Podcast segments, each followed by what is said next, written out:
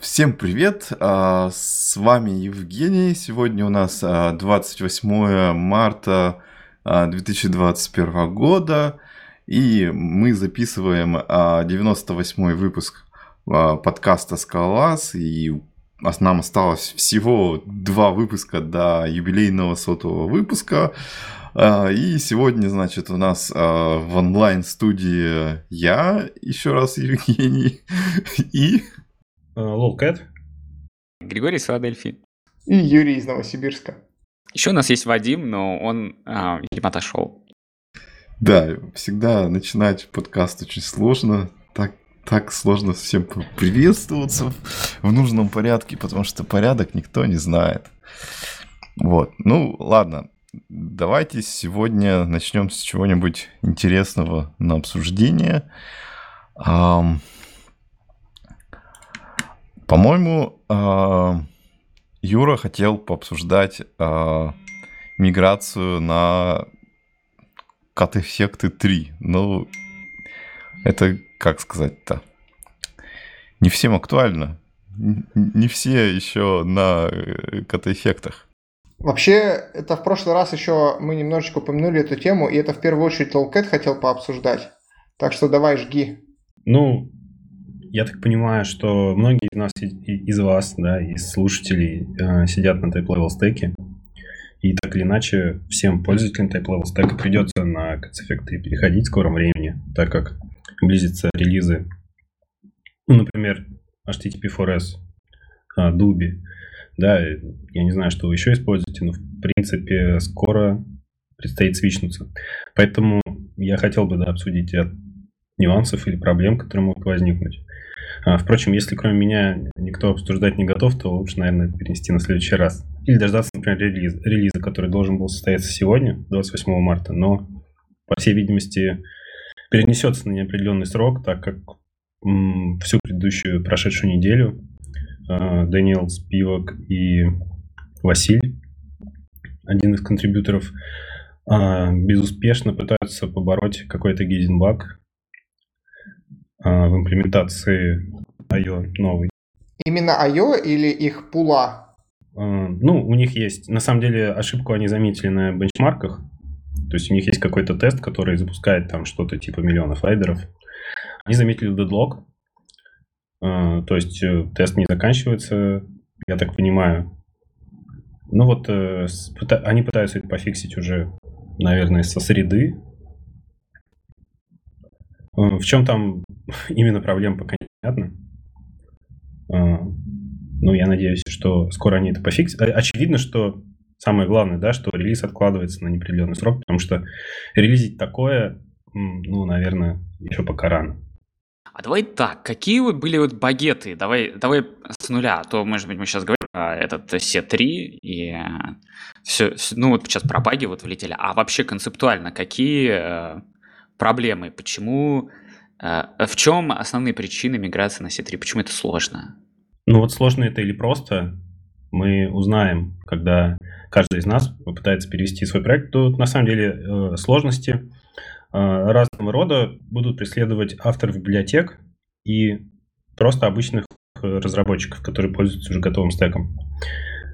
Я думаю, что вот Юра, как один из мейнтейнеров FS2 Kafka, я как, э, ну, тоже мейнтейнер там каких-то...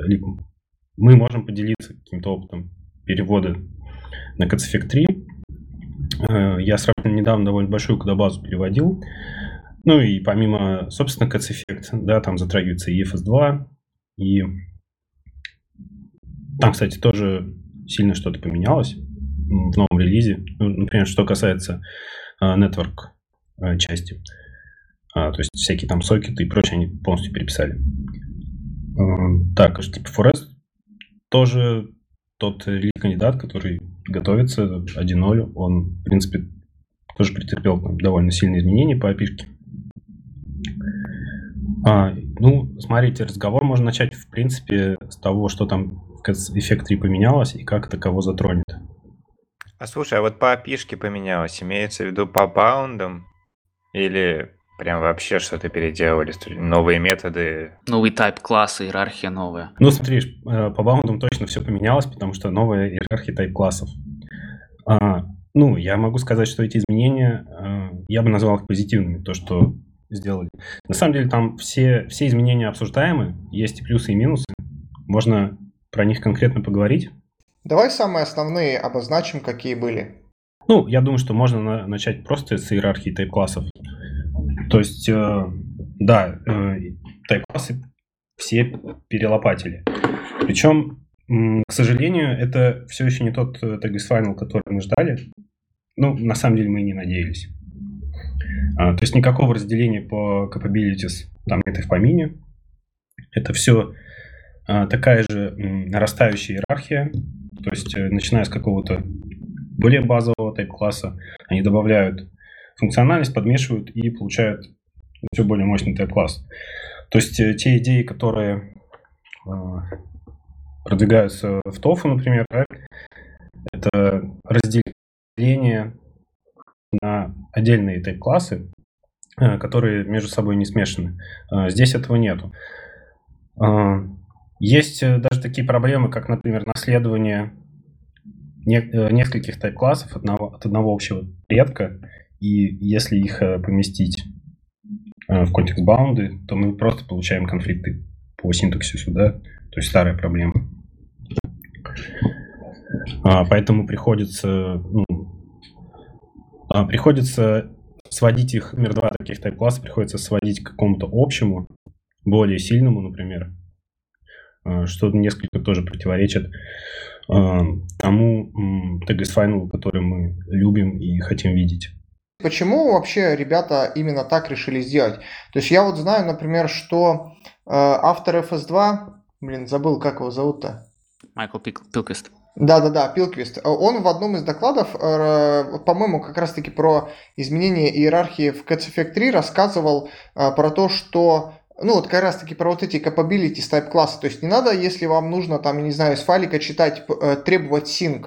Сделайте свой э, capability trade, там, не знаю, файл, IO или что-нибудь типа того, который уже будет требовать sync. Ну, то есть вот это та же самая идея, которая используется в TOFU. То есть вроде как ребята э, сами знают об этом и сами рекомендуют, но почему-то в Cats Effect 3 это все еще не является основным ну, способом взаимодействия с библиотекой. Почему так? А, ну, я на этот вопрос не отвечу. Я могу отметить, что они, конечно, добавили такие вещи, как refmake, например. Да, если тебе нужно сделать ref, тебе не обязательно требовать concurrent или sync. А, ты можешь потребовать э, refmake, который выводится уже из каких-то других а, тайп-классов более сильных. А, то же самое, ну, там появились такие вещи, как random, а, консоль, которые, да, сами требуют sync, но ты их можешь подмешивать э, отдельно, не требуя sync. Э, сейчас новые иерархии самые сильные э, классы это sync sync. Э, когда я ну, только что упоминал concurrent, теперь это не такой мощный type-класс, как, каким он был ранее. Еще я хотел бы отметить разделение, в принципе, всех эффектов на три, на самом деле, библиотеки. Это kernel, где находятся только type-классы, ну и какие-то сущности, например, ресурс. Потом std, там собраны всяческие полезняшки, вот типа упомянутых рандома, консоли. Туда переехали из FS2 некоторые примитивы. Ну, например, очередь какая-нибудь. Там теперь она в Cats Effect std. Ну и есть теперь просто Cats Effect, это то, что наследует kernel std и содержит собственную имплементацию IO монады, весь вот этот вот новый runtime.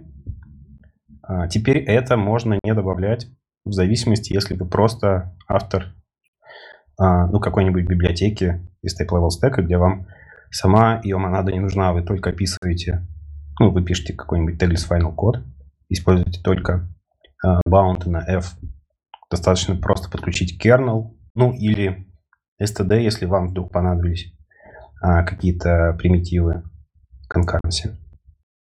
Ну, это, кстати, крутое изменение, потому что я помню, DGOS очень много накидывал на Cats Effect вот именно, именно по поводу этого аспекта, что IO вшит внутрь Cats Effect, и поэтому какой смысл использовать Cats Effect как э, просто библиотеку с тайп-классами? Надо отдельно IO сделать, отдельно тайп-классы. Ну вот, видимо, ребята прислушались.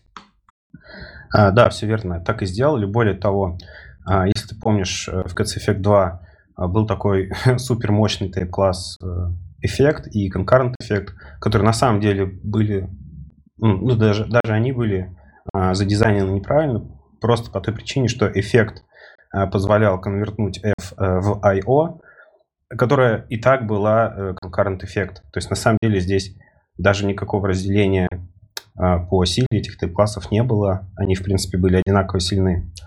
И concurrent эффект Э, и его никто не любил, потому что им злоупотребляли э, авторы ну, каких-то известных библиотек, да, как Kanoe, как HTTPFS. А, да, и какая с ним проблема была? Ну, мало того, что I.O. действительно было частью Cats Effect и торчало в API, а, то есть нужно было а, любо, любому, так скажем, человеку, который пишет свою I.O. монаду, ему нужно было конверсию в Cats Effect I.O. сделать, уметь.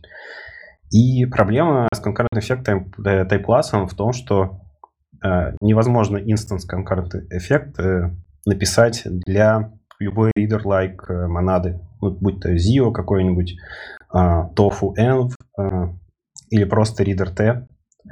Ну, а как бы у нас, если мы пишем не просто какой-то hello world, э, возможно, э, наш, э, ну, наша монада основная, на которой мы запускаем приложение, она чуть более сложна, чем э, Cats Effect IO. И, например, если мы сторонники пробрасывать DI в контексте, ну или просто как-то еще использовать контекст а, с пользой, мы вот уже конкурент эффект написать не можем. Для этого были всякие обходные решения, ну такие как Unlift.io в TOFU. И вообще э, Unlift э, Unlift.io, да, вот эта идея, а, которая, наверное, пришла к нам из э, Haskell, из э, ну, так, аналогичной библиотеки Сноймана. В принципе, вот этот подход мы использовали. А сейчас все это будет не нужно в Cats Effect 3, так как IO уже ни в какой API не торчит. Самый сильный тайп-класс, которого достаточно для интеграции с чем угодно, с любым грязным асинхронным API. Это async. И есть такая замечательная штука, как э, диспатчер. Он, инстанс диспатчера выводится через async, то есть для любого ридера в том числе. И вот э, сам диспатчер э, позволяет э, запускать эффект. Это работает ну, примерно по такому же принципу, как э, Unlift.io. То есть э,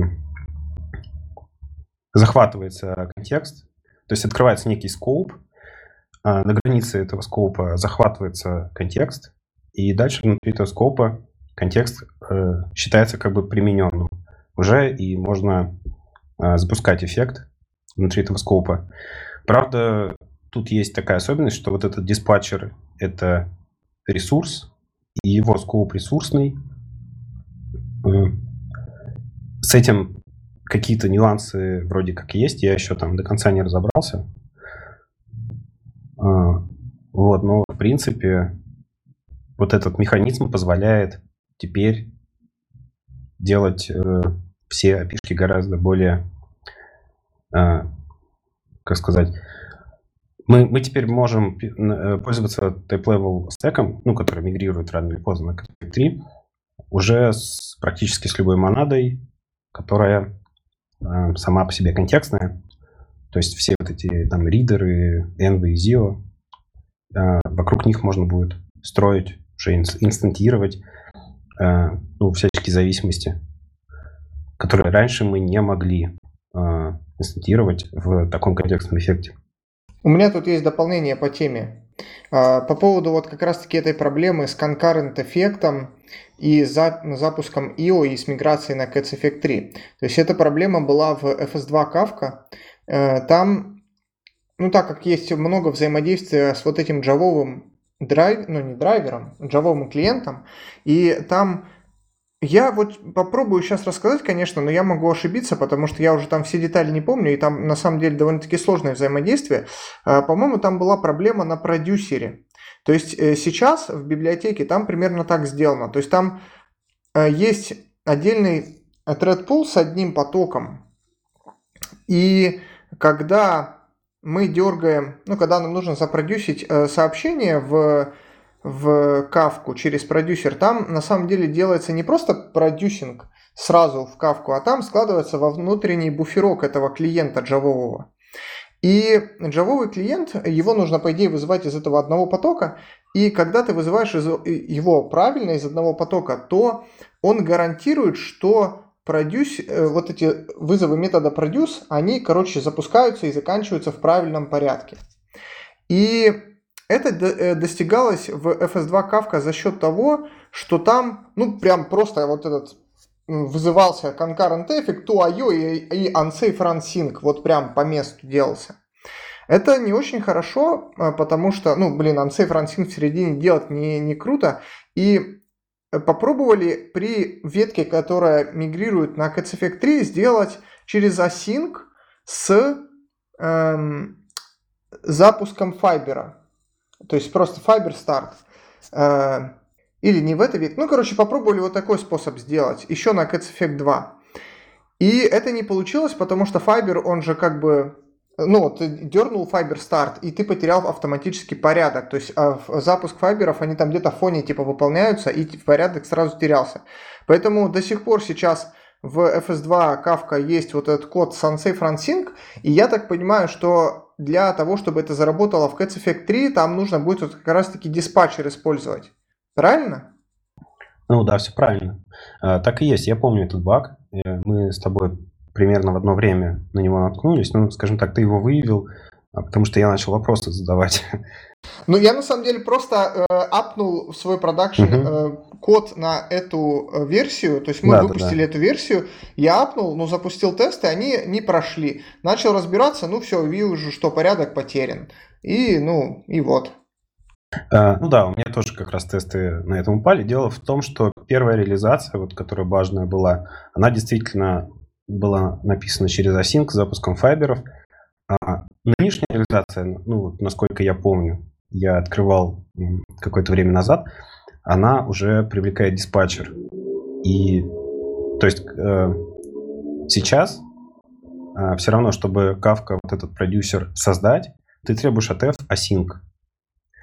Async уже, в свою очередь, способен создать инстанс диспатчера. с помощью этого диспатчера он э, запускает вот этот unsafe run.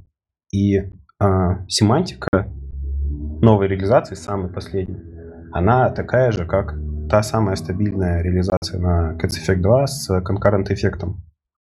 Ну, это очень круто, потому что мне очень не нравилось то, что где-то там под капотом делалась, короче, вот такая всякая дикая грязь, и еще это все требовало от пользователя такого сильного эффекта. А сейчас, если тебе достаточно async, то это вообще прекрасно. Ну, грязь никуда не делась. То есть это и есть суть диспатчера. Так подождите, но вы же сказали, что Async, он, он теперь великий. Async великий, но да, и с помощью Async можно действительно делать unsafe run. Но unsafe run можно делать теперь только в неком э, скоупе.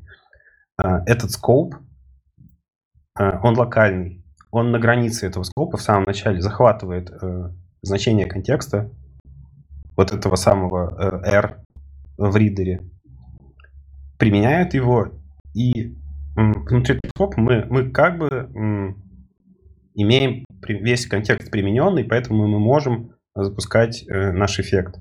Ну, не знаю, насколько я понятно объяснил. Это та модель, по которой работает Unlift.io, ну и теперь диспатчер. Просто более контролируемо стало. Да, то есть э, теперь весь, э, весь наш продюсер может быть создан для ридера какого-то, а вот э, где-то в локальном месте мы можем все-таки совершить unsafe run, просто он будет завернут еще в F. Но результатом его мы можем воспользоваться. Лучше, конечно, смотреть по коду и на примерах конкретных. Вообще, по поводу вот этой миграции, я в целом хочу сказать, что у меня положение, э, впечатление такое, скорее положительное, то есть они вроде как все двигаются в правильном направлении, и вот кроме вот этой конкретной проблемы, которая была в FS2 Kafka, остальная миграция на, F, на Cats Effect 3 очень простая, то есть там ну, буквально практически ничего не поменялось, то есть там минимальные какие-то изменения в констрейнтах были, и все. То есть миграция а, для обычного пользователя будет простой. То есть, понятное дело, что если библиотека там под капотом какое-то дикое грязное Java API вызывает, у которого там какая-то сложная система взаимодействия с потоками, то да, там, ну, надо как-то, короче, подумать, включить мозг. Но обычно же у нас это все где-то там скрыто, и мы в обычных приложениях пишем, ну, куда более там такой простой, контролируемый, что ли, код. И не дергаем Java. То есть я думаю, что для обычного пользователя type level стека нужно будет просто в какой-то момент единоразово апнуть либы, ну и у себя там поправить немножечко код, э, может быть даже какую-нибудь scalafix миграцию накатить, если они, ну я думаю то, что они будут. И все. Да, ключевое слово э, это одновременно, единоразово. То есть э, это, наверное, самое сложное в миграции. Э, все э, авторы библиотек этого стека должны в один день зарелизить новые версии. И я боюсь, что это может затянуться. Ты не сможешь, скорее всего, сразу переключить свой э, проект на Cats Effect 3 совместимой библиотеки, просто потому что кто-то один отстанет от поезда и выпустит свой даже релиз-кандидат с большим опозданием. Вот это, наверное, самая главная проблема миграции. А, более того, Олег предлагал, Олег Нижников предлагал выпустить Cats Effect 3 как новый э, артефакт э, с другим именем и поменять имя пакета для того, чтобы у нас э, могли существовать, сосуществовать э, две версии библиотеки Cats Effect 2 и Cats Effect 3. Ну, наверное, он предполагал, что тогда миграция была бы проще. А, например, как э, он, как автор библиотеки TOFU, поднял этот вопрос, потому что а, сейчас Cats Effect 2 довольно сильно проникла, проникает в TOFU, и сейчас есть большая проблема с тем, чтобы отделить, а, точнее, унести все связи с Cats Effect 2 из э, сделать их отдельными модулями и где-то рядом сделать такие же модули, совместимые с Cats Effect 3. Не, а как это решит проблему? Ну, ладно, поменяли имя пакета. Все равно вот эта э, очередность релизов и задержки от разных мейнтейнеров, и еще и проблемы сопутствующие, которые выявятся на релизах, все равно, все равно будут такими же. То есть, если ты захочешь тройку, ты не получишь ее, там, не знаю, там, за неделю. Тебе, возможно, придется ждать. Ну, это просто более контролируемо. Ты хотя бы не получишь у себя в э, библиотеки разных версий, несовместимых, которые просто тебе в рантайме потом скажут, что извини, тот синк, который ты ждал, это не тот синк, который в класспасе имеется. То есть тут именно проблемы в том, что совместимости бинарной нету. Поэтому ну, была идея разделить. Может быть, это не самое удачное решение. Но в любом случае авторы Cats него отказались. То есть все, будет Cats Effect 3 релиз с тем же самым э, namespace, с тем же самым названием артефакта. Э, поэтому ну, надо просто будет аккуратно следить. Э, я, я говорю, что вот не получится переехать на Cats Effect 3, потому что либо которая притащит, ну, приедет с зависимостью на Cats Effect 2, она незаметно проникнет, а потом, когда будет вызвана, в рантайме упадет с ошибкой соответствующей из-за бинарной несовместимости. Слушай, они же там не так просто сказали, типа, не, Олег, мы, короче, мы не будем тебя слушать, сделаем по-другому. Там же была вполне нормальная дискуссия, и они э, обосновали свое решение тем, что у многих библиотек, которые зависят на Cats Effect, похожая проблема. И нормальный путь это просто сделать две ветки. И, в принципе, ну вот в FS2 Kafka точно так же сделано. То есть есть ветка, которая э, мажорная ветка, которая существует на Cats Effect 2, и, возможно, она там будет еще какое-то время развиваться после того, как выйдет Cats Effect 3. И отдельная мажорная ветка на Cats Effect 3, которая будет, ну, то есть отдельно развиваться. Я понимаю, что это дополнительный какой-то maintenance cost для мейнтейнеров, но это нормальный план. Это у тебя будет как бы два артефакта, разделенные по версиям твоей библиотеки, ну там, например, тофу, да, будет тофу для Cats Effect 2 и тофу для Cats Effect 3. И они, ну это будет два разных артефакта. Все. И вот по поводу того, что они там могут, конечно, попасть в класс пас, ну, могут, но надо, конечно, Eviction э, смотреть. И сейчас же в SBT Eviction можно сделать ошибкой. Так что кажется, что это, ну, в общем, нормальный план они предложили. А, во-первых, Eviction постоянно false positive warning кидает. А во-вторых, э, все-таки разделение а, выведение Cats Effect 3 в отдельный namespace это более явное и безопасное изменение. Ну, именно на этом, наверное, это был, наверное, основной поинт Олега. Потому что, да, и так понятно, что это в любом случае сплит э, экосистемы на, ну, надвое, да, будет отдельно жить своей жизнью. Э, экосистема вокруг Effect 2 доживать, может быть, и неизвестно, сколько это времени она еще поживет. Э, будет теперь новая версия экосистемы под Cats Effect 3. Просто вот это вот разделение, оно будет неявно, э, только по номеру версии. Когда ты будешь какую-то зависимость новую подключать, тебе будет надо будет ну, более аккуратно, осторожно проверить, с чем она совместима или нет, со всем твоим стеком, который у тебя уже есть. Ну и на самом деле я бы еще вернулся к новому дизайну Cats Effect. Я на эту тему подумал, что можно было бы в SBT уже сделать, короче, определение модуля через 4, через 4 знака этих. Ну, как мы указываем, скалу версию, которая бы тогда еще показывала, какая версия Cats Effect. А? А, да. А, а мне, кстати, это вообще напомнило вот мои мучения со всякими плеями, и э, выглядит так, что на самом деле тут надо делать что-то типа снапшотов, как вот в Haskell или там в стеке есть, что ты как бы э, такой э, для себя формируешь э, список библиотек, которые как бы зависят на какие-то эффекты и с друг другом совместимы, и где-то там вот используешь такое типа описание, что ты можешь использовать только библиотеки которые совместимы со, с версией 3, или только библиотеки, которые совместимы с версией 2. И, ну, надо как-то иметь э, во всех этих библиотеках описание, что вот мы типа совместимы с этой веткой, мы с этой. А, иначе получается действительно такая ситуация, что а, никак явно ты не поймешь, что у тебя там что-то в рантайме отвалится или нет, и Eviction тут не спасет. Ну, в Java это все есть давно. Это называется BOM, а, Bill of Materials, и это используется ну, в Spring экосистеме какой-нибудь. А, то есть у нас есть для этого технологии, просто никто этим не занимается в скале вообще. А, нет, извиняюсь, этим занимается, например, Distage. Вот у Distage публикуется BOM. Слушайте, а никто никогда не пробовал э, в SBT этот э, strict и version reconciliation? Да просто не соберется ничего и все. Не, ну вот сейчас что-то открыл блог, потому что я знаю, что у курсира есть такие штучки, как минимум клей, через которые ты можешь э, задать, э, на какие конкретно эти библиотеки э, быть этим строгим, смотреть, чтобы там не расходились у тебя по всем депсам.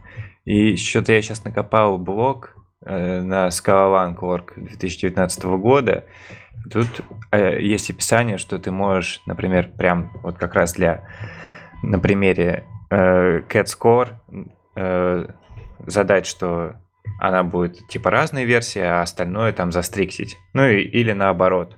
Мне кажется, это ну, могло бы помочь на вот этот переходный это период. какая старая штука, ей уже годик, ну, год с чем-то, да? Ну, ей редко пользуются, но может она найдет применение. Ну, а она, короче, часто не заходит по той причине, что вот как раз сказал, что ничего не собирается, и потом у тебя получается, что ты все зависимости явно, что ли, указываешь. Есть вообще такой плагин, который заставляет тебя явно все зависимости указывать. Это, кстати, тоже может быть решением вот этого всего. Просто если проект большой, ты опухнешь все описывать, все, что у тебя помимо котов там. Именно что. А вот тут можно... За... Блин, я сейчас найду, куда скинуть. Ну, я скинул VR. Сейчас Discord стартует. Я уже кинул, это Better Management of Transitive Dependencies, да? Да, оно. Ладно, дальше продолжим. А рассказать, что еще не появилось в Cats Effect 3 и, видимо, никогда не появится. Подожди, не, я хочу другое. Вот две недели назад мы, э, мы писали, и ты так грустно говорил, что вот надо обсудить Cats Effect 3, какая там как там все плохо и чем грозит всем миграция. И что-то сегодня, что-то какие-то больше позитивные отзывы. Что случилось за две недели? А, так нет, мы же не дошли еще до остальных вещей. Давай, выкладывай грязь. Ну, смотри. Во-первых, э, Cats Effect 3 — это то, с чем type-level экосистема будет жить, ну, как минимум несколько лет. А, вообще, Спивак писал, что он вообще надеется, что там больше никогда ничего кардинально не поменяется. А это значит, что у нас никогда в type-level стеке не будет никаких бифункторов, трифункторов, в общем, а, кастомных ошибок. В общем, все то, чем разработчиков привлекает Zio, этого в type-level стеке не будет. Несмотря на то, что Подожди, но в может быть, с другой стороны, это привлекает других пользователей, которым не нужны эти 3D, 3D. А, ну смотри, э, в кернеле все тайп-классы, ну, практически все, все тайп-классы, кроме там sync и async, наверное, да, они имеют generic такие версии с префиксом gen, которые поддерживают ошибку любого типа. Но sync, э, async, ресурс. Они все привязаны к throwable. Ну и, соответственно, никто никогда не будет пользоваться Effect kernel с какой-то пользовательской ошибкой. Просто потому что на самом деле э, все завязано на throwable. Э, это плохая новость на самом деле. И, по-моему, Фабио Лабелла явно сказал, что целью Cats Effect 3 не было вот это вот погружение в все вот, всю вот эту вот э, бифункторную историю. Типа, если вам это надо, ищите в другом месте. Ну, понятно где. А, из хороших новостей uh, Cats Effect IO и тайп-классы, такие как Async, они заставляют... Ну, ну Cats Effect IO знает uh, о своем рантайме хоть что-то, и Async теперь тоже заставляет любую монаду его реализующую что-то знать о рантайме. К минимуму появилась возможность запросить из контекста текущий execution контекст. Это, в принципе, плюс.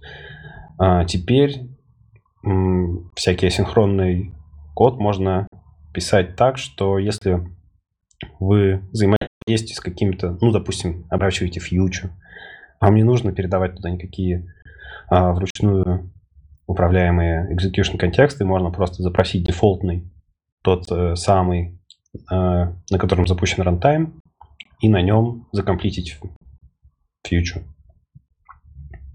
Ну, повесить callback. А, что еще? А, а из плохих вот новостей это то, что кроме execution контекста ничего достать невозможно. То есть э, теперь IO, Specific IO, это такая нормальная все-таки ридер монада. Она таскает какое-то знание о рантайме.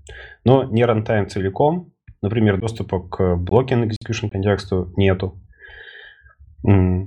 И, в принципе, вот то, э, тот путь, по которому э, пошло ZIO, и в итоге стало трехдырочной монадой, э, с доступом вообще ко всему environment, к рантайму. Вот по этому пути Gets эффект IO начало идти, но встало где-то там на первом шаге. И, к сожалению, я думаю, тоже никакого дальнейшего развития не будет этой истории. Не, а почему, я так понимаю, вот ты, ты имеешь в виду execution контекст, то, что может достать, но это же просто там, ну, пробит метод. Какая тут связь с ридером? А, ну, связь такая, что в, в Cats Effect 2 нельзя было а, достать. А ее монада про свой рантайм ничего не знала. Но это все равно сложно назвать ридером, мне кажется. Да нет, нет. Э, то есть теперь, теперь она что-то знает. Ну, то есть понятно, что IO монада это ридер, который точно знает, что он когда-то будет запущен на рантайме. Да, это значит, э, это обязательная вещь, без которой какое IO происходить не будет.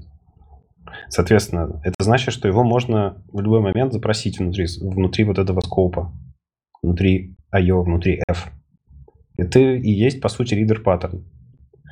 Только такой вот ограниченный. Ну, понятно. То есть максимум, что можно выжать, это достать рантайм. А в ZIO можно положить в этот же рантайм рядышком что угодно типизированное и доставать его там же. Но в type-level экосистеме нас это не ждет, поэтому придется оборачивать все равно э, наш IO в какой-то reader T, ну или пользоваться какими-то более эффективными обертками. Ну, как, например, это сделано было в TOFU с Env, да, как обер... более эффективная обертка вокруг таска. Что-то типа ридера, только чуть более, э, как сказать, чуть меньше аллокаций. Ну вот э, аналогичные вещи можно будет э, крутить вокруг CatSfig если надо, ну или использовать Zio. Тут ребята, наверное, рассуждают таким образом, что для такого простого использования, то есть вот библиотеки, которые есть в level экосистеме, они в принципе покрывают довольно-таки большой пласт задач. И в принципе они решают довольно-таки сложные задачи в том числе. И там хватает и этой функциональности, что у нас throw был прибитый гвоздями. Если нам нужно какой-то контекст э, таскать, ну, reader tef тебе в помощь и так далее. То есть, э, как бы они, наверное, рассуждают просто немножечко другим образом. Э, конечно, трехдырочный э, ZIO это более мощная штука, которая там даст какие-то э, бенефиты, но, э, честно говоря, ну, это типа... Ну, это знаете, как вот если у вас чем, чем более у вас широкое решение, тем более оно сложное. А если у вас более узкое решение, э, то оно, соответственно, более простое обычно и может лучше подходить для решения каких-то конкретных задач. Я думаю, примерно таким образом рассуждают э, люди из Type Level Stack. Ну да, чем более простое это решение, тем более сложно будет реализовать какую-то нестандартную задачу. Правильно? Ну, просто насколько нестандартную. Мне кажется, вот они добавили эти локалы, ну и, и все. Это 90% всех запросов, вот эти трейсинги, контексты для логирования покрыты. Что еще надо-то? Нет, нет, нет. Fiber локалы это не то. Ну, они просто даже с точки зрения э, типов не дают тебе доступ к какому-то R. Они тебе максимум дают к option. Ну, типов, типов они не дают, но вопрос можно решить. Типа, а все остальное зачем может использоваться Env, ну, в классическом вебапе, это слишком эксклюзивные случаи, мне кажется, чтобы вообще заморачиваться о них. Это типа из разряда, как дойти до пятидырочной конструкции. Я, я не помню, что там ребята из ZIO показывали. Ну, что-то там Z-Pure, типа уже пять дырок. То есть скейлить вот так горизонтально по методу Дегоза, мне тоже кажется, это не очень классная идея, чтобы поддержать, ну, типа все, что возможно, и представить, в принципе, всю экспрессию языка в виде одной монады. А, ну смотри, во многих э, командах, которые используют type level stack, и, и даже, так я скажу, во многих, нескольких компаниях вообще дефолтный э, способ запуска это на какой-то reader-like монаде. Ну, запуска кода, я имею в виду бизнес-логики какой-то. И наличие контекста — это просто must-have э, фича, той самой монады, которую ты запускаешь. Типизированного контекста, не какого-то там опшена, как этот Fiber Local там или Task Local, а именно конкретного э, контекста, который для того достаточно сложен, к частям которого доступ организуется с помощью ну, там, каких-то линз. Обычно таскают что-то такое массивное, интересное, многокомпонентное, для разных целей. Не, ну кот, ты, у тебя этот э, Tofu bias. Тебе кажется, что это везде. Мне кажется, 90% случаев пацаны просто пишут IO. Просто они не сидят вот в чатиках и все. Да, я же не говорю, что это везде. Я говорю, что как минимум несколько компаний и много команд разных внутри этих компаний э, такой подход используют. Да, наверное, все адепты тофу чата. Чем плохо Reader T заиспользовать? Да ничем можешь использовать. Ну и вот, вот и решение от Type Level Stack. Ой, ну мы сейчас тогда можем провалиться в обсуждение того, что Reader T, конечно, использовать можно. Есть ли, есть ли все необходимые тайп-классы в Cats экосистеме для того, чтобы Reader T использовать нормально? Это, это отдельный разговор. Нет, ну как бы, если реально сильно хочется, то Reader T вполне решает проблему. А, да, решает. А мне кажется, что его и используют те, кто не знают тофу. Конечно, да, конечно, решает проблему. Но в целом такой вот а, подход вот с как бы с скоуп, скалпированием, наверное, нормальное слово, нет? Ну, то есть сужением скоупа какого-то, сужением твоего контекста с помощью линз. Это, ну, очень популярный подход э, в скал экосистеме. И он не только может применяться для сужения именно контекста, а вообще что угодно можно сужать таким образом или... Если что, я вообще не понимаю, о чем вы говорите. Что, что это сужение контекста с помощью линз? Ну, я так сказал, вот как из э, контекста линзами выдергивать всякую фигню. Ну, да, то есть у тебя вначале есть какой-то жирный контекст, да, там, э, не знаю, конфиги какие-то, э, репозитории, да, для э, доступа к базе, к банкам. И ты не хочешь э, во все underlying методы просовывать одну и ту же э, большую жирную штуку. Иначе у тебя очень тяжело понять, что метод делает. Он вроде как у тебя назван там get, uh, get ID, get user ID, но какого-то uh, за каким-то uh, за какой-то надобностью туда передается и целый большой жирный конфиг, который у тебя когда-то был инициализирован, у тебя туда передается еще способы доступа вообще ко всей твоей базе данных. Кто знает, что он там делает, вдруг у тебя там какие-то сложные операции происходят, и ты никак не можешь понять, что там, что, что происходит и зачем это нужно. Ну окей. Я не хочу это дальше обсуждать. Или мы можем перекатиться, я не знаю, кто добавил, но там D-Stage 1.0 в карточках. Что-то, мне кажется, Гриша рядом около этого говорит. А, нет, я, я, кстати, небольшой фанат. По какой-то, по какой-то причине оказался D-Stage. Может быть, просто он в бота плохо втащен. Кот, ты еще что-нибудь хочешь рассказать про Cats Effect 3? Ну, самая, наверное, еще большая эм, Работа была проведена по улучшению или точнее переписыванию э, всего рантайма, но я думаю, об этом мы поговорим после релиза, потому что вдруг сейчас половину всех оптимизаций откатят э, в поисках вот этого гайзенбага. Давайте дождемся релиза, посмотрим. Может быть, они еще и что-то подробное напишут про его устройство. Ну, в целом там э, пока что резюме такое. Они подсмотрели на Токио э, это рантайм для Раста. Оттуда подсняли каких-то современных подходов, новых, и имплементировали свою версию для Cats Effect. У меня вообще немножко двоякое чувство от этого изменения. То есть, с одной стороны, очень круто, что они сделали свой какой-то вот, ну, фактически pool, на которого, который знает о файберах и который вот в этой экосистеме будет чувствовать себя лучше и там более эффективно как-то работать, более эффективно шедулить эти файберы. С другой стороны, блин, написать свой thread pool вот прям по-нормальному, по-пацански, это очень сложная задача. И вот в те thread пулы, которые, ну, например, fork join pool, которые есть в JVM, там, я не знаю, сколько времени было вложено вот этих вот разработчиков этого пула, и сколько потом его еще там дофиксивали, и сколько людей на продакшене это уже используют, то есть насколько он хорошо протестирован. А тут, короче, ну там, не знаю, 5 человек такие, о, слышь, короче, вот там в Расте Токио есть, а там вот такие-то оптимизации, а давай, короче, затащим, о, да, нормальная тема, давай. И вот я не понимаю, насколько, насколько это все будет стабильное и хорошее решение. То есть, да, надо дождаться релиза и посмотреть, ну, не будет ли это все какой-то вот такой вот эйфории новой фичи ребят из э, Type Level Stack, а, ну, или же это будет действительно очень крутое решение, которое вот в этой а, среде будет очень быстро и круто исполняться. Ну, если ты помнишь э, толк э, Дэниела Спивака на Scala Love, он хвастался бенчмарками, э, согласно которым Cats Effect IO третьей версии это просто супер э, монада, самая эффективная. Их, конечно, их, конечно, потом после этого еще немножко осадили на ZIO конференции, которая шла Сказав, следом. такие же альтернативные Да, бенчмарки. да, да. Они, они тоже переписали рантайм, тоже э, основывались на Токио и тоже порвали э, Cats Effect 3 в своих бенчмарках. Вот. Как-то Э, невероятно совсем. Действительно, опасения Юры, они ну, оправданы. Э, Да, это совершенно новый сложный рантайм, который впрочем тащить опасно.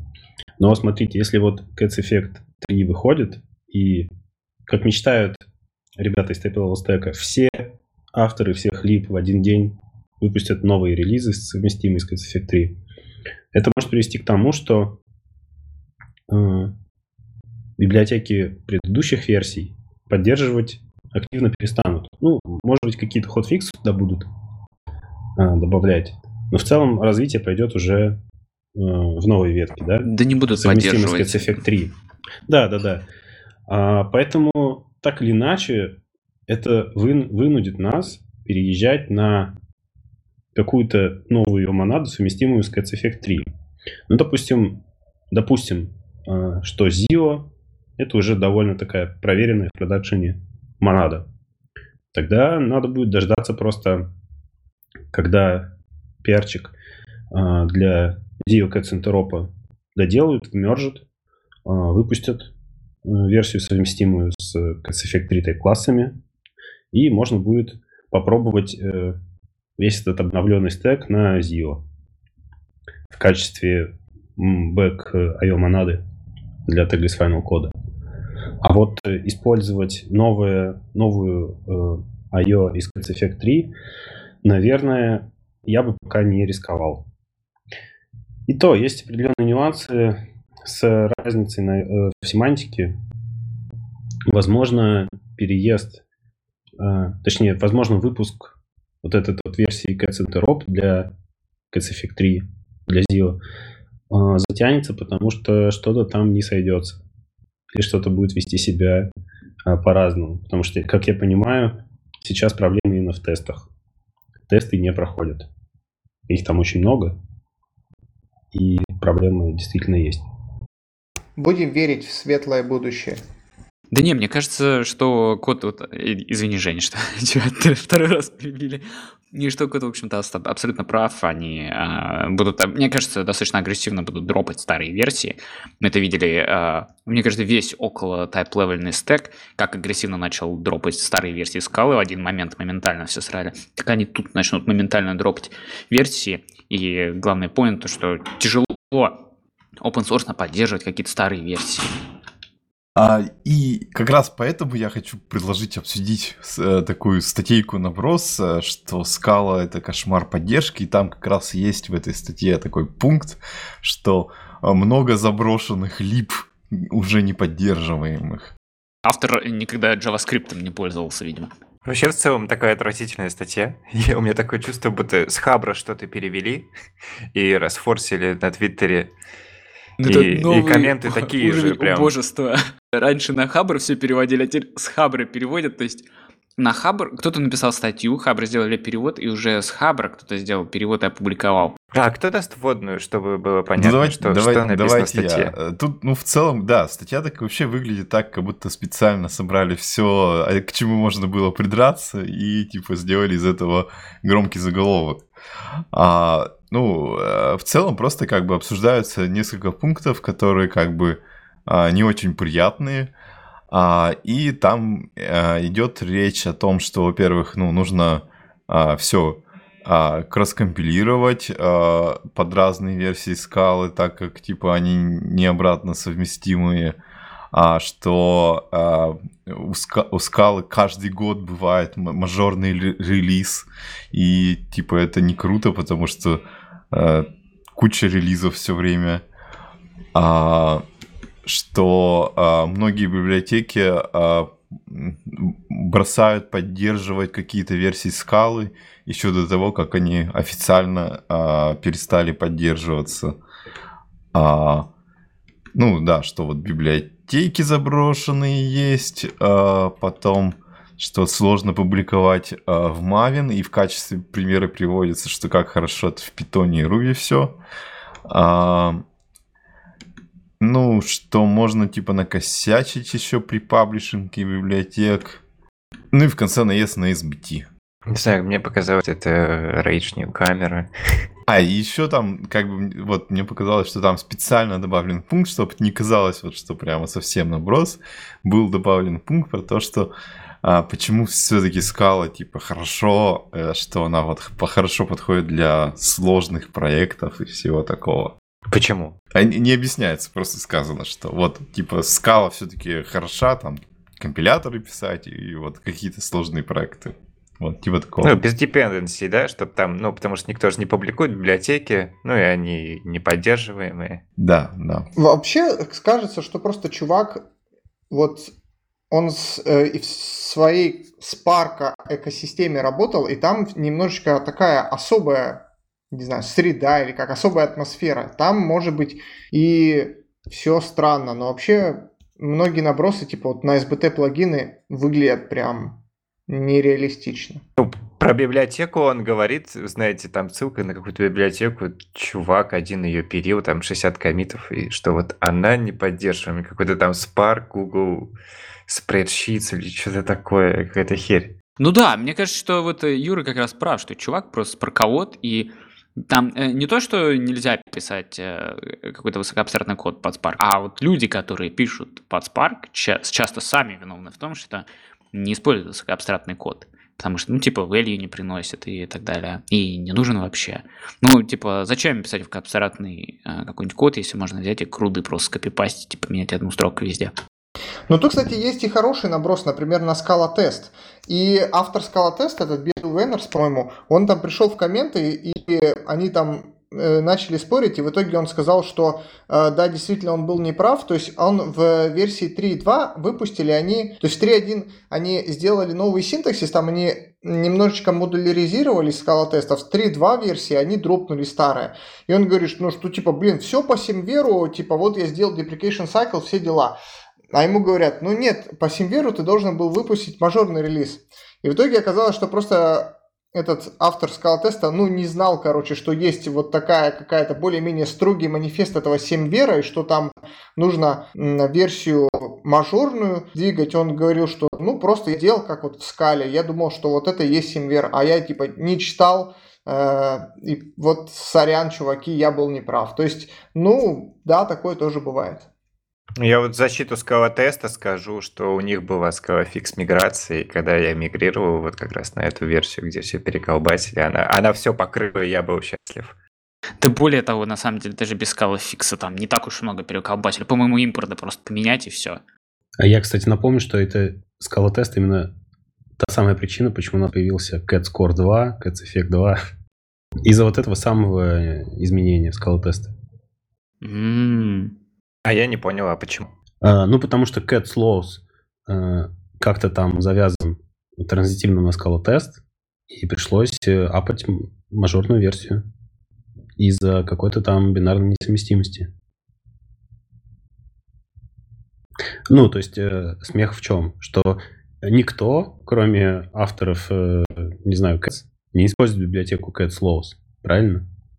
Ну, то есть, если вы только там решили для какой-то своей, там, я не знаю, монады э, написать инстансы для котов и решили законы проверить, вот тогда вы используете catslaws. Э, и вот в этой версии, там, ну, там, я не знаю, может, через дисциплин, через что-то была транзитивная зависимость на скала тест. Пришлось э, из-за этого версию котов поднимать. Вот это, кстати, тупой момент с тестами, потому что э, Потому что у меня тоже вот сейчас история. Я в Scala FMT хотел добавить этот, поддержку native. И все ушло в ну, такой небольшой чейн зависимостей, в которых тоже надо добавить этот Scala Native публикацию. И основная причина это потому что э, одна маленькая библиотека из скала меты зависит от type-level pages, я даже не знаю зачем, а в pages есть э, коты и есть э, зависимость на дисциплин скала тест, и по факту вот это все, ну, половина чайны нужно апнуть только для того, чтобы тесты проходили. Мне как раз сильно стрельнуло в колено, именно как раз зависимость у нас есть, кстати, э, мы зависим от э, от Scala Test Loss через дисциплины, мне кажется, через... Ну, короче, типа вот э, как раз семигруппные, например, тесты и так далее. У нас, когда объявляешь... Ну, может быть, интересно будет слушателям. Просто когда, когда объявляешь какую-нибудь сущность и хочешь сказать, что вот она вот у нас э, полугруппа, например, и берешь и э, запускаешь эти тесты, и, в общем-то, очень, очень удобно. И мне кажется, что у Серси тоже есть какие-то там а, законы можно проверять. Ну, в FS2 Kafka тоже есть э, проверка законов. И это, кстати, полезная штука, там кое-какие тонкие моменты вылезли в, в неидеальности API, и в следующей мажорной версии там вот обсуждаем, как поправить. То есть нормальная тема проверять законы. Смотрите, я открыл сейчас э, историю релизов Cats 5 э, августа 2019 года, ну, то есть полтора года назад. Э, там как раз в первом релиз-кандидате котов 2.0 пишут, что сохраняется бинарная совместимость с котами первыми кроме модулей cat loss, cat kernel loss, cat test kit и, и, и так далее. Ну, это печально. А, кстати, на, на эту тему пару выпусков назад мы обсуждали, вот было бы классно, если бы э, наш язык поддерживал сразу несколько версий библиотек одновременно в рантайме. Вот была бы вообще красота. Ну что, двигаемся дальше. Я хотел бы предложить тему про конфиги. Давай. Короче, что за тема про конфиги? Я сделаю некоторую такую вводную, чтобы э, ну, все были в курсе, так скажем. Сейчас у нас, ну, на проекте, на котором я работаю, мы используем монорепо, и там, ну, достаточно такой стандартный для скала мира э, стек в плане конфигов. Это TypeSafe config – ну и мы поверх него используем pure config. То есть pure config это уже может быть не то, что стандартное, но тоже часто используется. Но то, что TypeSafe config используют почти все, это я э, точно знаю. Ну вот, ребята, вот скажите, вы какие используете библиотеки для конфигов в своих приложениях? Ну, я, собственно, вот это и использую, то, что ты назвал. Ну да, тоже. А еще раз назови эти две библиотеки. Ну, TypeSafe config и Pure config. А, да, да, именно ну, так. Ну да, да, именно мы их используем. Ну вот, то есть это довольно-таки стандартный стек. Ну, хотя я знаю людей, которые используют э, Ciris, или как он правильно произносится. Э, Zio челы используют Zio config. Проблема с, с этим стеком в том, что, то есть вот когда у тебя большое приложение, в принципе, все не так уж и плохо. Но как, чем чем больше становится приложение, и особенно это стреляет в монорепе, когда там, например, хочется пошарить конфиги. Например, там, я не знаю, вот у нас один и тот же сервер кавки, и мы хотим, ну там, 10 приложений с этой кавкой работают, и нам хочется, не хочется вот эту конфигурацию копипастить, хочется как-то использовать. То есть надо как-то вот это, в общем, конфиг за собой таскать, там, импортировать и так далее.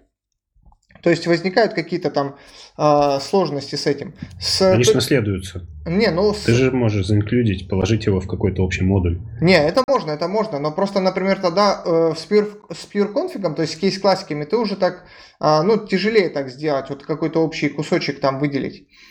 Ну, не об этом речь. Короче, я просто давненько уже читал статью э, следующего характера. То есть сейчас фактически в коде э, такая иерархия э, ну, работы с конфигами. Есть в коде описанный какой-то кейс-классик, там фактически вся конфигурация приложения. На старте этот кейс-классик через PureConfig наполняется из э, файлика конфигурации TypeSafe конфига. И если мне нужно что-то поменять в моем конфиге или, например, добавить, ну вот, допустим, добавить новые конфигурационные значения, то я иду, добавляю это в кейс-класс. Потом я иду это в TypeSafe config добавляю. Потом, ага, если у меня не стандартный тип, ну надо в pure config написать config convert, если его там как-то автоматически не получается вывести. А потом в этот TypeSafe config, ну, я добавил, ну, значит, надо еще для разных окружений задать. И у нас, ну, тоже, короче, там есть своя система для задания на разных окружениях. Мы там в YAML файликах описываем, у нас там деплоится в Kubernetes. И, то есть, вот на стейджинге мы там прописали одно значение, на продакшене одно значение. Я подумал, блин, сколько возни, а мне нужно было просто там одно какое-то конфигурационное значение добавить. И вот э, чувак, Кристофер Вогт, э, который автор CBT, который сейчас на Haskell пишет там с Фомилом, по-моему, он э, очень давно, по-моему, я не знаю, в 17 что ли году писал статью на тему того, что можно все это выкинуть и оставить просто скала конфиги, то есть вот в виде кейс-классов прямо в коде. То есть зачем, зачем вот делать вот эту дополнительную какую-то возню, дополнительные приседания с TypeSafe конфигом, когда у тебя и так уже весь конфиг в коде. Ты можешь просто в коде этот конфиг значениями и наполнить, если ты его и так материализуешь на старте приложения. И там, ну, как бы статья, там все описывается, каким образом можно этот конфиг менять, например, на разных окружениях, то есть там, например, несколько входных точек, или там, не знаю, какой-нибудь э, простенький код, который в зависимости от environment выбирает разные варианты конфига и так далее. То есть, э, ну, достаточно такое э, расписанное решение, то есть как делать. И я когда эту статью прочитал уже, ну, это было давненько, я только подумал, блин, нормальная тема, вот выкинуть все эти промежуточные шаги, и почему бы и нет. Вроде звучит разумно, ну ты просто убираешь несколько слоев, которые тебе не нужны, или которые там, ну, которыми ты, которые не помогают тебе ни в чем, а просто вот тянутся за тобой. И относительно недавно я решил попробовать эту штуку, то есть у меня там выдалось какой-то слот, э, слот такой временной на работе, я решил попробовать этот э, подход имплементировать на практике. В общем, сейчас я расскажу, что у меня получилось. Подождите, а может кто-нибудь сразу что-нибудь скажет? Ну давайте, предположите. Что, что вы думаете? Я ставлю на то, что ты понял, что это очень неудобно, потому что э, для того, чтобы обновить значение конфига, тебе надо, там, не знаю, пересобрать э, докер-контейнер, пушнуть его и все такое. Нет, такое это обходится, это обходится. То есть там можно запускать программу не через... Ну вот сейчас у нас стандартный э, э, запуск скала программы как выглядит. Докер образ, и там внутри Java минус jar, jarnik и main. Но можно запускать не так, можно запускать через скала. То есть вот именно консольная утилита скала. Ты можешь ей э, скормить просто скала файлик, он его прочитает как скрипт, и с класс-пасом. И вот в этом как бы запускном файлике он его на лету скомпилирует и запустит приложение. Ты в этом запускном файлике можешь, ну, типа, переопределить любые значения. Есть линзы, ну, там, не знаю, какую-нибудь простенькую библиотеку типа QuickLens берешь и там просто вот на горячую, прям вот через KTL edit делаешь, э, модифицируешь э, этот запускной файлик, и все, и у тебя прям на лету меняется. Не надо ничего пересобирать. Слушай, а у вас же, ты вот сказал, у вас же кубер, почему нельзя брать из config map а все? Не, ну вот я и подкладывал вот этот запускной файлик в виде config map ы. Mm. То есть config map туда можно, в принципе, любой файл сложить. Ну да, понятно. Ну есть же всякие там цифир называется он. Как... В общем, есть же э, библиотеки, которые могут прямо из config map ы выдергивать то, что тебе надо. Ну, короче, удобней. Я, я не помню название библиотеки. Ну, ладно, короче, что получилось в итоге? В итоге получилось, ну, мягко скажем, не очень. И эти вещи, они были не, само, не, не сразу очевидны, что могло получиться не очень. А, то есть самая большая проблема, с которой я столкнулся, это неясно, каким образом внутри одной большой структуры конфига переиспользовать значения. Что это означает? Ну, то есть, как я уже говорил, допустим, у меня вот приложение работает с кавкой. И представим, что у меня приложение, там, например, оно читает из кавки и пишет в кавку. То есть у меня есть настройки консюмера и продюсера. И работаю я с одним и тем же кавка сервером. И получается, что мне не хочется копировать настройки там вот, какой у него адрес, как, какие-то там дефолтные настройки, там, я не знаю, аутентификация, например, в этом кластере, как делается. То есть э, мне хочется пошарить эту конфигурацию. Но у меня конфиг это просто case class. Как я могу в case class е пошарить кусочки. Ну, конечно, как бы можно пошарить эти кусочки. То есть, например, можно вынести просто м, общие ну, типа, не знаю, сделать поле common Kafka и там, например, consumer producer. И consumer, э, в consumer е будет кусочек чисто для consumer а, в продюсере чисто для продюсера, без э, общей части. Но тогда, если я вдруг, например, продюсить буду в другой кластер, все, у меня уже, мне нужно будет менять полностью структуру конфига. То есть, потому что у меня общая часть, она общая. Либо можно сделать, например, всю структуру конфига ленивой. Но тогда нужно как-то, ну, я не знаю, через high кандидата это делать, или вообще я не знаю даже, как это можно сделать. То есть это прям усложнит сам конфиг. И просто уже не получится подлезть линзой и поменять там значение в кейс-классе, как это можно было бы, например, с обычным, ну, с обычным конфигом в виде кейс-класс, в виде ADT.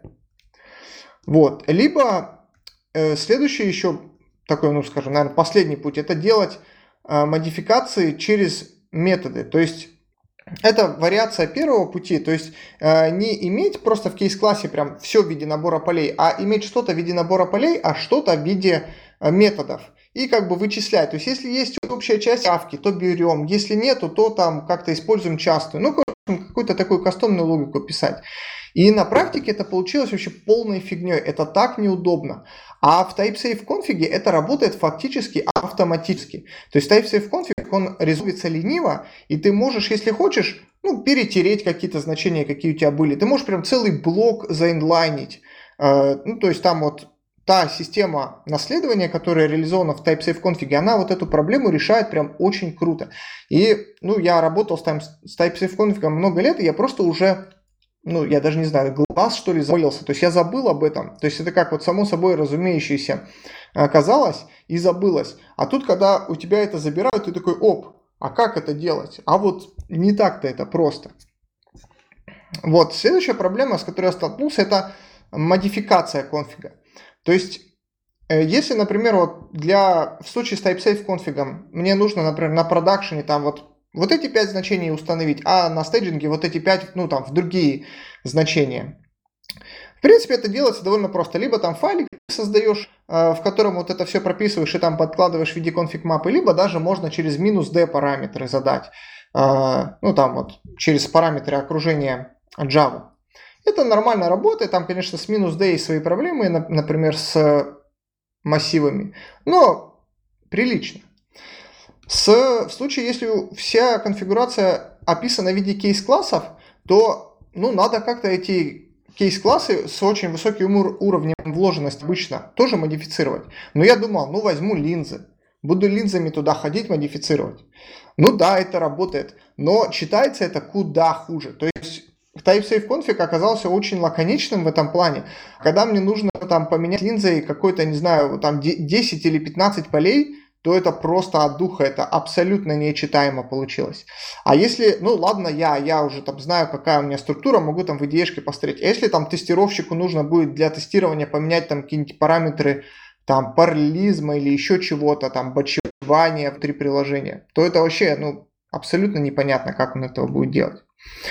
То есть вот эти два пункта, с тем, что сложно шарить общие кусочки структуры и сложно модифицировать, они фактически свели всю эту идею на нет. То есть да, так можно делать, но на практике TypeSafe config куда удобнее оказался. И в итоге я как бы практически до конца доделал, посмотрел на это все, подумал, боже, какое говно, и не стал это все вмешивать в мастер.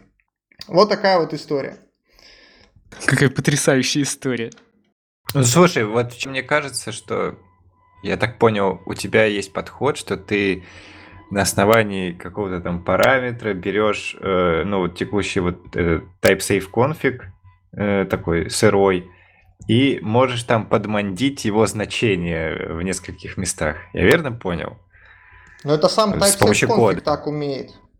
Нет, в, а в коде я умеет? ничего не делаю. Ну, ты в TypeSafe конфиге, не знаю, открываешь документацию, там одна страница, там все написано, что он умеет. Но если как бы чуть-чуть вдаться в подробности, то э, ты можешь то у него такая семантика, что то, что ты определил ниже, переопределяет то, что выше. Это первый пункт. А это на самом деле же в Akka так вот сделано. Там типа а, все модули имеют а, дефолтовый конфиг, который ты уже когда конфигурируешь в своем приложении, ты его, как бы его а, item ы переопределяешь у себя. Да-да-да. Не, я немного не понял. Я подумал, что типа есть ситуация, не знаю, там блок продюсер, блок consumer, да, у обоих там есть какой-нибудь Kafka host, и ты что, э, как параметр, ты сверху в каждом вот продюсер .host, consumer.host копипастишь вот это значение, так? Ну, в случае с TypeSafe конфигом я делаю так. Я выше первым блоком пишу, там, не знаю, блок, называю его common, common Kafka или как-нибудь так. И там описываю все стандартные настройки, которые я буду шарить относительно кавки. А, ну и референсишь их потом. Да, да, потом просто я на них ссылаюсь, то есть я пишу consumer равно common Kafka, и то, что я хочу переопределить. Продюсер равно common Kafka и то, что я хочу переопределить. Окей, okay, тогда, тогда логичный вопрос. А почему ты не можешь сделать это в коде? Объявить в начале там эти свои валы, и потом ты, когда создаешь кейс-класс, зареференсить. Так а как я эти валы определю? То есть э, это в теории мне тоже казалось, что вроде как так просто, но у тебя э, вот кейс-класс, вот представь, что у тебя кейс-класс уже материализованный. Какими-то а, я понял, тебе типа для каждой а, он у тебя материализован? Ну, конечно, у тебя уже есть инстанс с какими-то значениями. Тебе нужно как бы переопределить. Ну, окей, я понял. То есть ты внутри кейс-класса не можешь сказать, что вот это поле зависит на вот это поле. А тут еще есть некоторый такой сайт-ноут. А, помимо этого, я еще а, по решил попробовать, то есть, ну, как я уже упомянул мельком, что мы используем Kubernetes и описываем все ресурсы в виде ямлов. Ну, там у нас не то, что прям вот голый YAML, а у нас э, такое внутреннее есть поделие э, на питоне, э, которое там вокруг строит некоторую абстракцию, то есть там еще больше ямлов и еще немножечко э, приправлено Jinja темплейтингом. Jinja это такая питонячая библиотека для ну, для темплейтинга. То есть ты можешь вот эти кубернетисовские ресурсы, там, переменные какие-то вставлять и так далее. Это нормально работает, когда у тебя один или два ресурса, а когда у тебя их там 22, это, в общем, тоже болезненно. И я вместе с, ну, в той же веточке, где мучил конфиги приложения, решил попробовать, а что если я и конфиги и Kubernetes буду в коде описывать? И вот тут, кстати, все прокатило. То есть э, я заиспользовал библиотеку Scuber, в ней можно ну, описывать вот эти кубернетисовские объекты. И э, из вот этих кубернетисовских объектов можно просто создать, ну, типа JSON представление, которое скормить э, kubectl, и он там его задеплоит. И э, мне вот что всегда не нравилось в, ну, в YAML, ну, во-первых, мне YAML не нравился, там ни типов, ничего нет, вообще непонятно, то есть как, какие значения может принимать вот это вот поле, а какие еще есть поля, и дока в Kubernetes очень такая сложная, то есть понять, там, найти референс вообще очень тяжело. И когда у тебя все type-safe, ты знаешь, о, блин, ну-ка, такие-то поля, они имеют вот такие-то значения. То есть библиотека, э, ну, неплохая. Не то чтобы на 10 из 10, но неплохая. И вот я описал в виде скубер объектов, то есть там тоже такие кейс-классики, которые описывают вот эти ресурсы, там deployment, э, там сервис. Все, я описал в виде скубер объектов, сделал небольшой такой SBT плагинчик, который мне э, JSON генерировал из этих вот э, скубер объектов немножечко линзами все это приправил для того, чтобы различные конфигурации там описывать. То есть так как у вот в конфигах э, линзы не прокатили, потому что там было нужно менять очень много, и у конфигов очень такая как бы динамическая структура, то есть э, там много полей, они постоянно меняются, добавляются, а у скубера, ну, получается, у Kubernetes структура статическая, то есть, ну, блин, Э, редко, когда там в, как, в деплойменте добавляется какое-то новое поле. Это там с какой-нибудь машинной версии Kubernetes или там, ну, в общем, это редко происходит. Поэтому линзы там зашли очень хорошо, и описания получились лаконичные. SBT плагин, который вот это вот все, ну, внутренний SBT плагинчик, который вот это вот все делает, получился достаточно простой, там буквально, я не знаю, там полтора-два экрана. И я прям очень рекомендую эту штуку, то есть я прям в коде описывал, и вот этот кусочек эксперимента он прокатил. То есть э, это еще там не задеплоено на продакшне, но я эту штуку доделаю, и все ресурсы будем описывать вот именно таким образом, то есть в виде кода. И, кстати, на эту тему был доклад на Scala там э, девушка какая-то рассказывала, ну вот как вот типа в коде описывать кубернетисовские ресурсы и какие преимущества это дает, что type safety там, из кода это все управлять. То есть Не все так плохо с описанием конфигурационных значений в виде кода. Просто не всегда это прокатывает. У меня на этом все.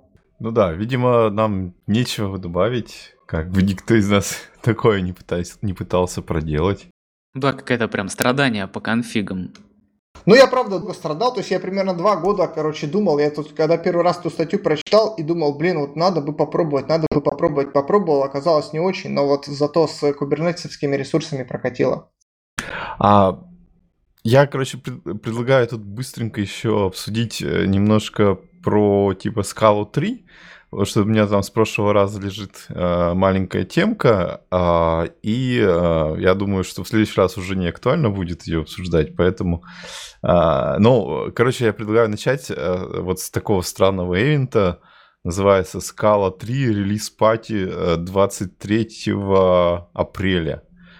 А, и вот как бы какой-то странный эвент э, с названием, что это вот типа какой-то пати по поводу выхода Scala 3 с Мартином Андерски, но, судя по описанию, это как бы э, эвент, который просто какой-то онлайн-эвент, э, его вроде Да, как... Артём, ничего не странно. Вот он ровно значит то, что там написано.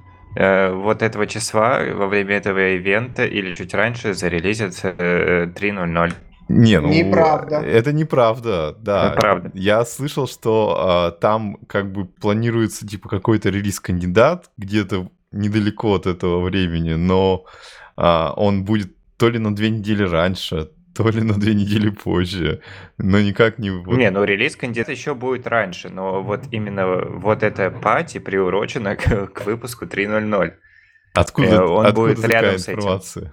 Ну, и у меня прямая информация об Инсайты, этом. инсайты, Прямые ребята, инсайты. это инсайты. Ну, слушай, у меня абс- абсолютно другая помника. информация. То есть я тоже видел э, обсуждение в Твиттере, что типа, ну что, вот это все... Под- Подожди, Юр, Юр, перед тем, как ты начнешь. Ага. Так, у нас сейчас батл а, Вадимовы инсайты против инсайтов Юры. Тогда продолжай, Юра, извини, что перебил. Да, у меня даже не инсайт, это все открытая как бы инфа, которую я видел в самом э, достопочтенном источнике, которому все мы должны доверять, это Твиттер. Все люди там говорят только правду и никогда не ошибаются и не врут. И поэтому я очень доверяю тому, что там... А если врут, то их канцелят. Да, это так. Ну, короче, там народ спрашивал, тоже интересовался, что прям вот 3.0.0 выйдет. И там, блин, кто же там им писал? Ну, короче, кто-то из спорт-тимы отвечали, что, ну, если к этому времени будет все готово, да, выпустим. Но кажется, что это будет просто вот такая э, pre-релиз пати. То есть вот будет какой-то хороший релиз-кандидат, но еще не релиз. Потому что, ну, блин, я не верю, что это будет 3.0.0 релиз. Не, ну такое возможно. Я не знаю, по каким критериям они выбирают, будет это релиз-кандидат или финальный, потому что, ну, по-моему, Багуль там еще еще дофига, и вылизывать там можно черт знает сколько времени. Но у, у меня инфа от самого организатора от VirtuSwap, и Кши- Кшиштоф Романовский сказал, что да, типа 3.0.0 будет релиз. Посмотрим, кто в итоге окажется прав. Подожди, Вадим, а тут же написано, что организует скала-центр из э, сфере .it. Powered by Scala Center и VirtuSwap. Ну и Сфера IT представляет. Сфера, Сфера IT, IT это их представляет. конференция виртусваловская. А, ну вот, понятно, они как-то спрятали это все. Ну ладно, ладно, я вообще не про это начал. Ага. Короче, там было ну, где-то, не знаю, недели две назад или три а, на Reddit обсуждение интересное про э, типа Скалу и Макс. А, и а, выяснилось, что а, как бы со скалой 3, особенно если там будет вот эти э, поддержка отступов а, постоянная, а, получается, что надо сделать так, чтобы, а, по сути, ну, короче, написать поддержку еще одного языка, а, а, то есть э, вряд ли получится сделать так, что э, поддерживается синтаксис э, из Scala 2 и Scala 3, это будет скорее типа как а, отдельный проект, в котором а, сделана как бы поддержка другого языка, у которого как бы немножко ну, нужно все по-другому делать. А, так как, ну, всякие парсеры, синтаксисы, они там как бы, ну, не, не структуру языка используют они все-таки а, такой как бы совершенно простой синтаксис а, парсят. И а, вот получается, что во всяких текстовых редакторах а, как бы, ну, еще очень-очень много работы, чтобы сделать просто а, поддержку подсветки синтаксиса и всякого такого.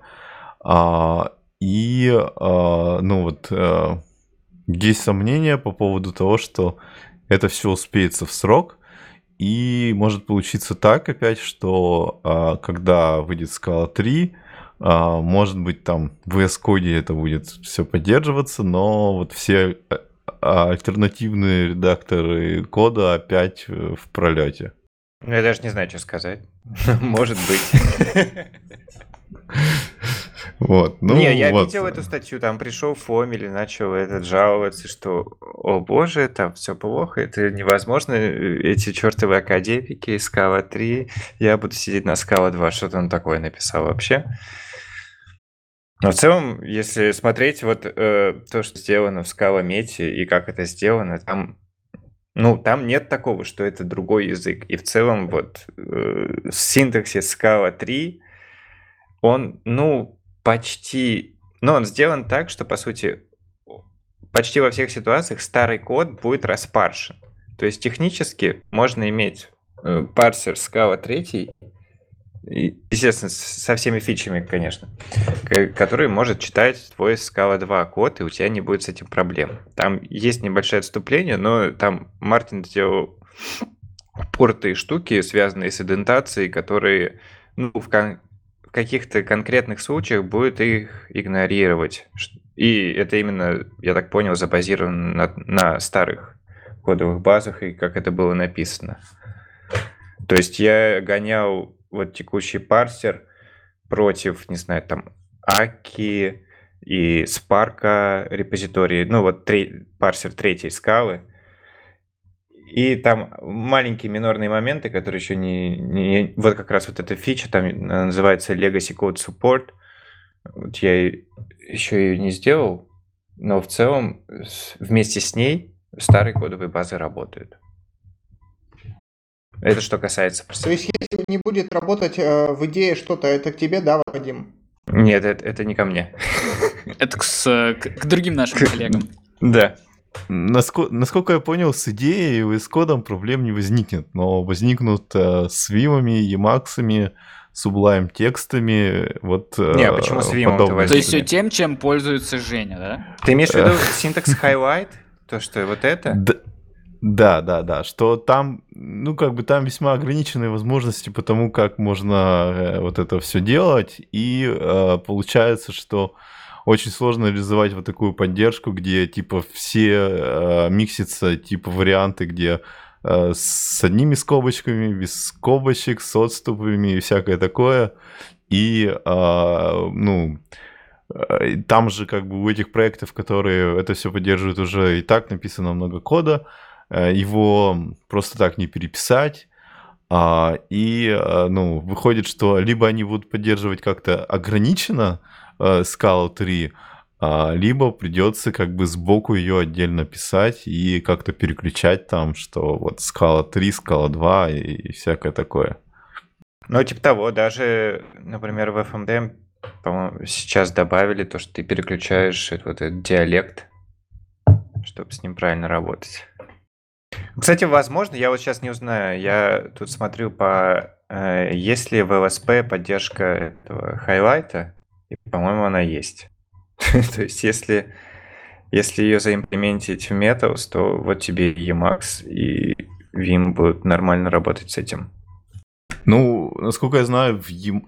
касательно Emacs, то э, как бы вот эту подсветку э, Metals ну, никак не реализует. Это реализуется совсем как бы другим э, вот модулем, который остался как раз э, в наследство от Фамила, но его поддерживает какой-то другой человек.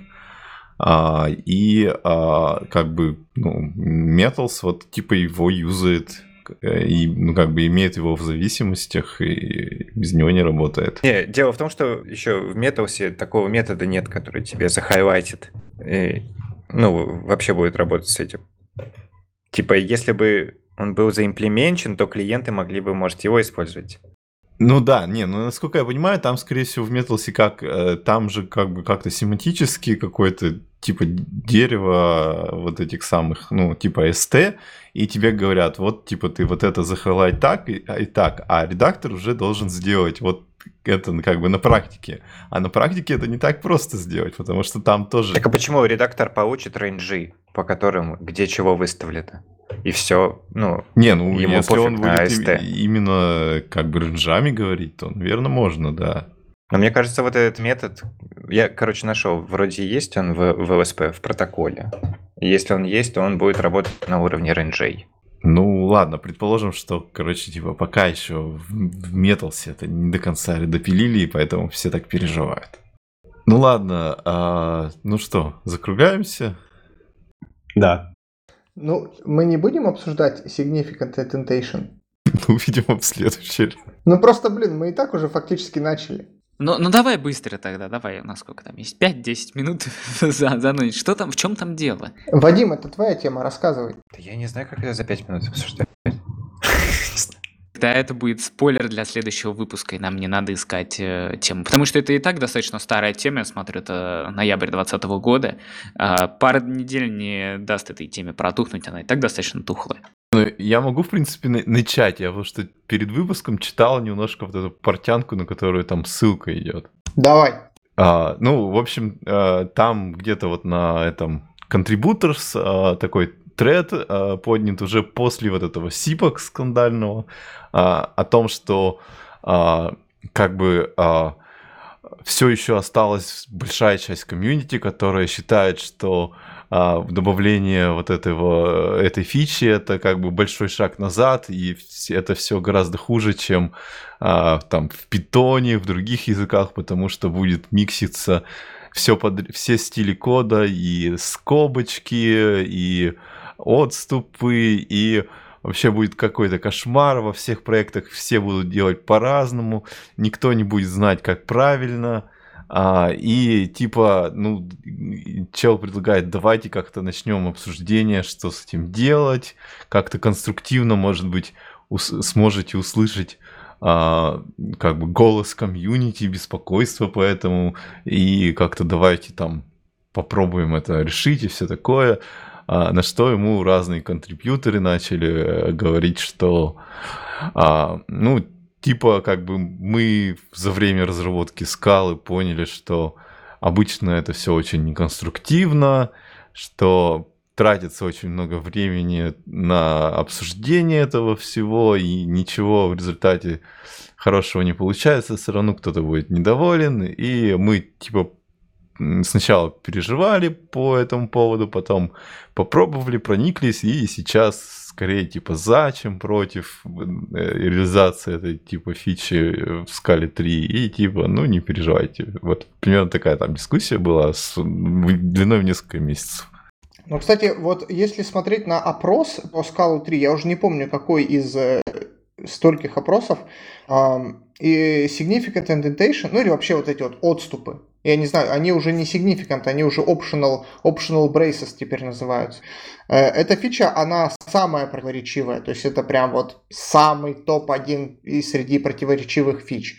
И я, в общем, ну, до сих пор, ну, вот на, на стороне тех людей, которые Пускай даже это, может быть, было бы чуть лучше в плане синтаксиса, чуть-чуть более, там, не знаю, лаконично или чуть меньше шума было бы, блин, но э, это приведет, там, не знаю, куче, куче холиваров абсолютно бесполезных. И в одной библиотеке будет одним образом написано, в другой в другим. Вот я на прошлом проекте писал так, и мне было нормально, а вы пишете вот так, вы все плохие. Нет, у нас вот такой типа код стайл, потому что мы вот с питона пришли. Ну, в общем, я думаю, что это плохое изменение.